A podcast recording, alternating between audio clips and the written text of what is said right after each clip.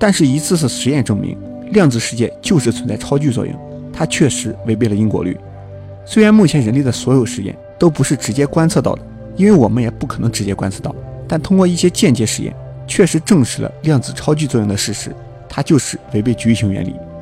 现实中，我们打篮球正确的顺序是：你先投篮，然后球再进入篮筐，这是一个有因有果的过程。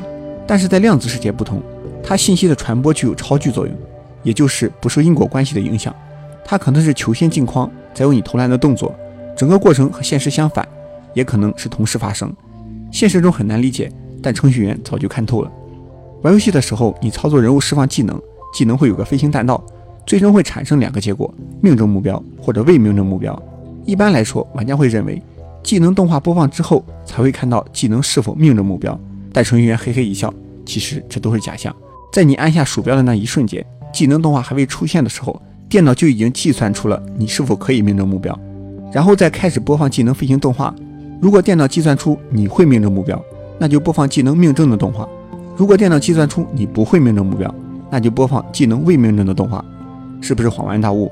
怪不得经常会有这个现象出现，就是你觉得这个技能不可能命中时，但结果还是命中了，甚至说画面上这个技能就已经出现了很大角度的偏差。这就是因为技能动画还没出来的时候，系统就已经判定了技能会不会命中。当然，这只是一个比较基础的底层逻辑。现在电脑算力水平越来越高，游戏也要更复杂，技能的飞行弹道也会增加更多的检测点。目的其实就只有一个，就是让虚拟的游戏世界越来越像现实世界一样，存在一定的合理性，也就是因果律。那游戏为什么要这样做呢？不能一开始把所有的东西都给生成好吗？然后就跟现实世界一样，理想很丰满，现实很残酷。其实，不管游戏世界还是现实世界，都存在一个难以逾越的障碍，就是上限。人有人的上限，游戏也有游戏的上限，而游戏的上限就是电脑的算力。以前电脑的算力低，游戏画面比较粗糙；现在电脑的算力高，游戏世界也可以做得很逼真，甚至可以以假乱真。之前看过一个视频，国外的博主把自己在游戏中的汽车放到一个二手网站上去卖，结果不少人找他询价。游戏虽然越来越逼真，不过电脑的算力还是有限的。屏幕越大，分辨率越高，对电脑算力要求也越高。但是游戏想要获得更多的用户，对电脑算力要求一定不能太高，让普通玩家的普通电脑也可以流畅运行。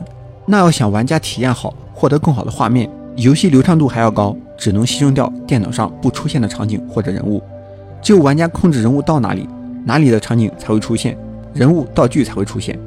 至于出现哪些东西，这也不是决定的，因为你每天都要经过这里。每天看到同一个人，一开始还好，时间久了肯定会腻。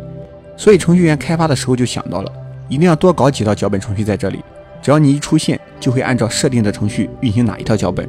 这下你每天经过这里，就会发现，不管是人还是车，还是一些道具，都会有所改变。